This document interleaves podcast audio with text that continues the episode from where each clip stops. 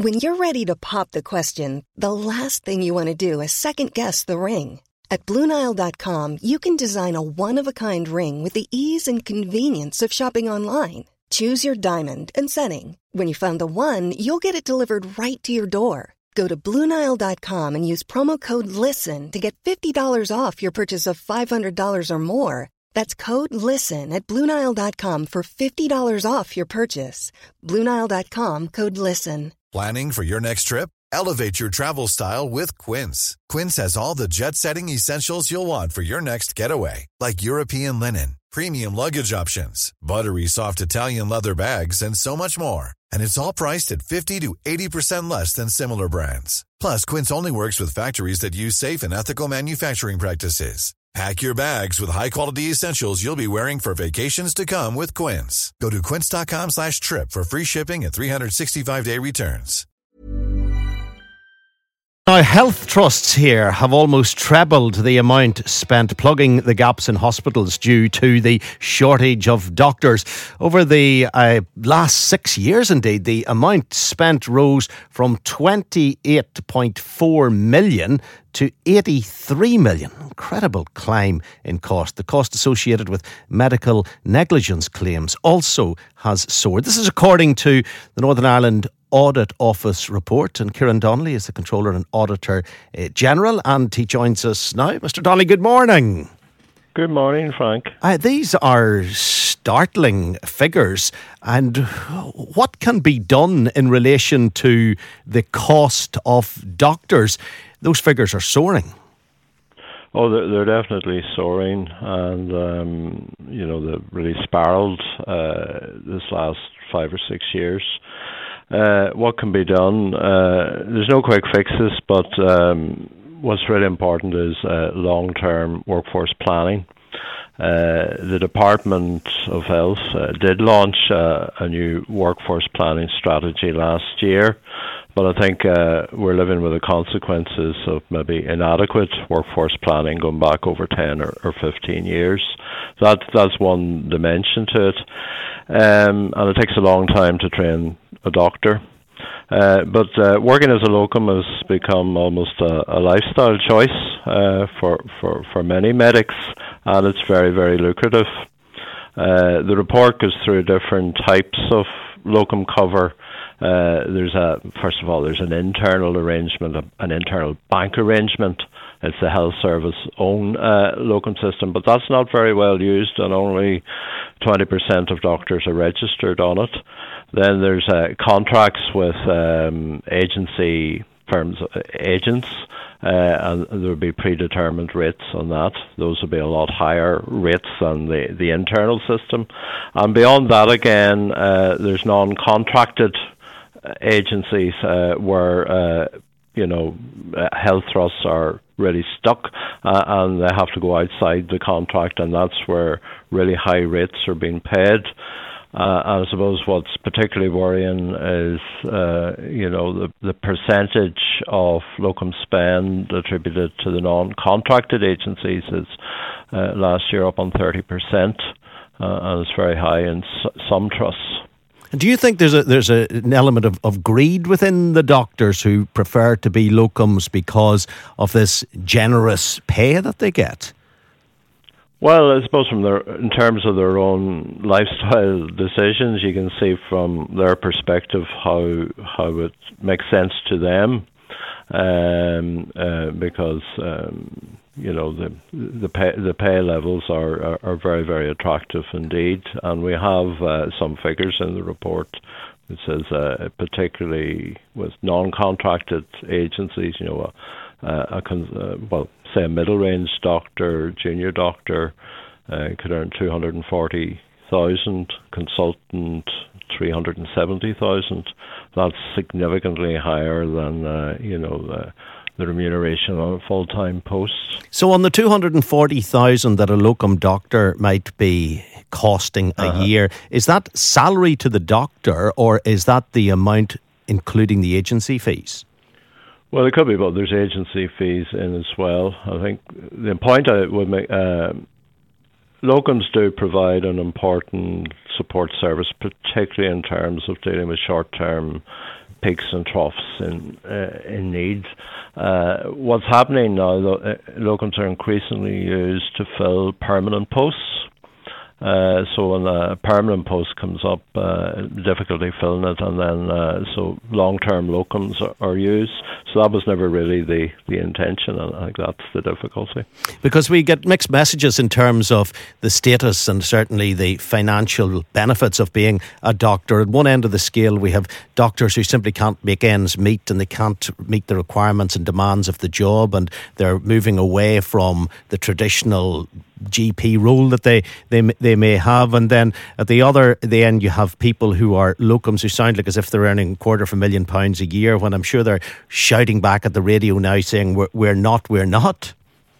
Uh, well, no, that, that's at the upper end of the range, and I'm not saying all locums are, are earning that, uh, but there's the potential for locum work to be very lucrative, and I think that, that that would be widely accepted. In the meantime, the challenge is to play catch up because you know if you were, for example, a, a hospital manager and you were struggling to plug the gaps due to the shortage of doctors, you know, w- would you bring in locums to actually do the work, and would you pay the extra money, or would you close down some of the services because some of those A and E uh, services couldn't survive without them? Uh, there's a real ethical dilemma if you're a, health service manager. Uh, you can't get key staff, uh, and it's sort of Hobson's choice. Do you pay absolute top dollar uh, to get uh, locum staff, or do you close down a ward? And, and this where it gets very, very difficult. But but what would an auditor general do? He, he would only see the figures. He probably wouldn't see the patient. No, well, no, no. Well, um, in my world, uh, I'm not just concerned about figures. It's about quality of public services. So we have to look at all of these issues in the round. So we're interested in much more than just the figures. Uh, resources they are spread very thinly. There, there are uh, gaps everywhere. So um, if, if we're going to have gaps, it's going to cost to, to plug them are we ever going to manage to catch up in that game of playing catch up because of what the current crop of people have inherited from the past? Uh, there is a solution, I suppose it lies, one solution in the, the Bengoa proposals uh, on health service transformation. So I suppose uh, we're staffing up a, a model of services of service that isn't optimal uh, so part of the answer, I think, lies in uh, health service transformation and reconfiguration of services, and also, of course, in uh, better long-term planning, workforce planning, uh, and, and, simply training more more doctors. And do you have faith that that is going to work? Because we've, you know, Bengoa has been seen as a panacea for so many ills, but we, we're still having the same conversations. We're still having, but uh, none of this is a quick fix. Uh, and I suppose on the positive side, uh, we do uh, see movement on the ground in terms of reconfiguration of certain services, for example, stroke services. So, so there is work going on in the background. There's no doubt about that. And the actual agencies, do you think they're doing a good job? Because the, whether it's nursing agencies or locum agencies, they seem to be providing essential staff, but at the same time, they seem to be a drain on the, the health service. Uh, well, they're certainly providing a service. Uh, from our perspective, what's important is uh, that um, Health Trusts actually effectively manage the relationship with those agencies. And that's not just on the financials, it's also on the quality of service. And uh, one of the big things in, in my report is uh, the importance of uh, pre-employment uh, checks on, locums, and uh, there have been lapses there. Uh, so there, there's a quality of service angle on this. Uh, first of all, making sure that uh, proper pre-employment checks are done, making sure there's compliance with the European Working Time Directive, making sure that the performance of locums is, is properly assessed, and there's, uh, you know, when they finish an assignment, that uh, there is a report on that. So, quality of service is just as important, even more important than the financials on this. So, in the meantime, it's better to have a service that doesn't have the gaps we have to accept. We're going to have to go with the expensive locums. Uh, no, but even uh, there's more can be done to actually get a grip on uh, the more expensive locums. Uh, so, for example, uh, some trusts have been more effective than others, and uh, you'll actually see in the report uh, that the Western Trust back four or five years ago was hugely reliant on um, on locums that were out, out of con- not not through the contracted agencies. Uh, and they have got a grip on that, and uh, the percentage of locums coming from non-contracted agencies has dropped from 50, over 50% to 16%. So there is a lot more can be done even in the short term. And, and just finally, uh, uh, Kieran Donnelly, as Controller and Auditor General, how worried should we be about the rising cost of medical negligence? Uh, well, it is one. It's another drain on the the public purse. Uh, I suppose it's a diversion of resources from frontline activity. So the cost is creeping up. Uh, so we take the last five years, the cost of settling claims and also the projected cost of dealing with claims in the pipeline is about 390 odd million. Uh, that compares to about 252 million in the previous five-year period. So there's an upsurge of about 50 percent, and it's not due to more claims. The claims level has been fairly static. It's more due to the, the average cost of claims going up. And we do recommend that uh, the department have a very close look at this. What learning can we take from this caseload? And it's very important uh, that where things go wrong, uh, the learning isn't confined just to the, the trust where the problem arises, but the learning needs to be uh, spread over the entire system. So that's one of the key lessons arising from this report to actually maximise the learning when, when things actually do go wrong. And just before we do go, because I tend to ask this question of people of your status when I have them on this programme, would we be assisted if we had a government? Well, of course, we'd be assisted if if we had a government. So, for example, uh, one of the recommendations in, in our report is uh, the department should take all steps within its powers to progress the establishment of a statutory duty of candour. So we need ministers and uh, an assembly to, to work that through. That isn't to say a lot of background work can't be done in the meantime.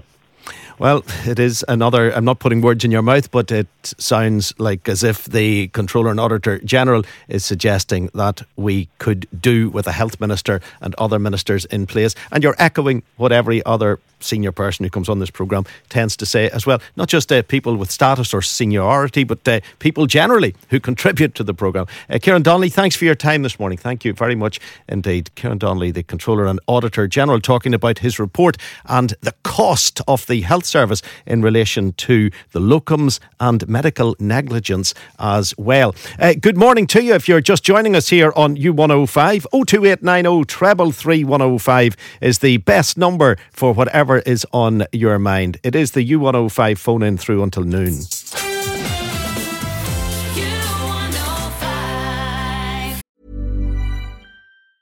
Hey, it's Danny Pellegrino from Everything Iconic. Ready to upgrade your style game without blowing your budget? Check out Quince. They've got all the good stuff shirts and polos, activewear, and fine leather goods, all at 50 to 80% less than other high end brands. And the best part? They're all about safe, ethical, and responsible manufacturing.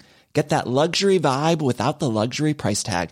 Hit up quince.com slash upgrade for free shipping and 365 day returns on your next order. That's quince.com slash upgrade.